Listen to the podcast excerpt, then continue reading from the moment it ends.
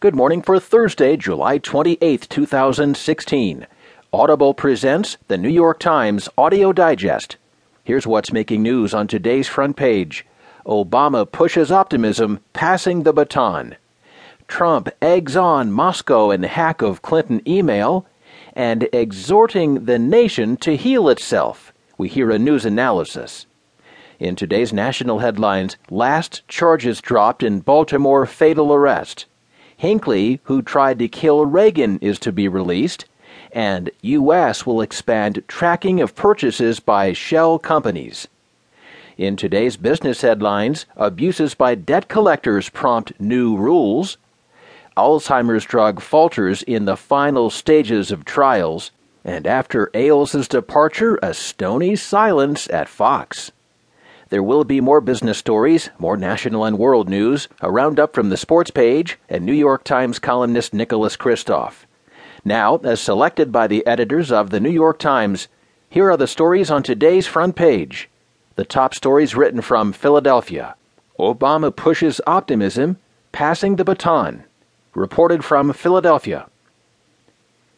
President Obama swept into a boisterous Democratic convention on Wednesday night and delivered a stirring valedictory address that championed optimism in America and passed a symbolic political baton to Hillary Clinton as she struggles to unite their party and win over skeptical and hostile voters.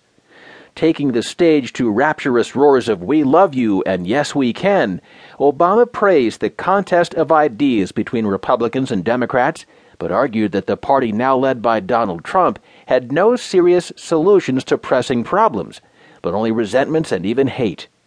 While this nation has been tested by war and been tested by recession and all manner of challenges, I stand before you again tonight, after almost two terms as your president, to tell you that I'm more optimistic about the future of America than ever before, Obama said. Obama also used his own remarks to try to drive a wedge between Trump's campaign and Republican voters. It wasn't particularly Republican, and it sure wasn't conservative, he said of last week's Republican convention. There were no serious solutions to pressing problems, just the fanning of resentment and blame and hate and anger. Wednesday signaled a transition for the party. Emotion suffused the convention hall.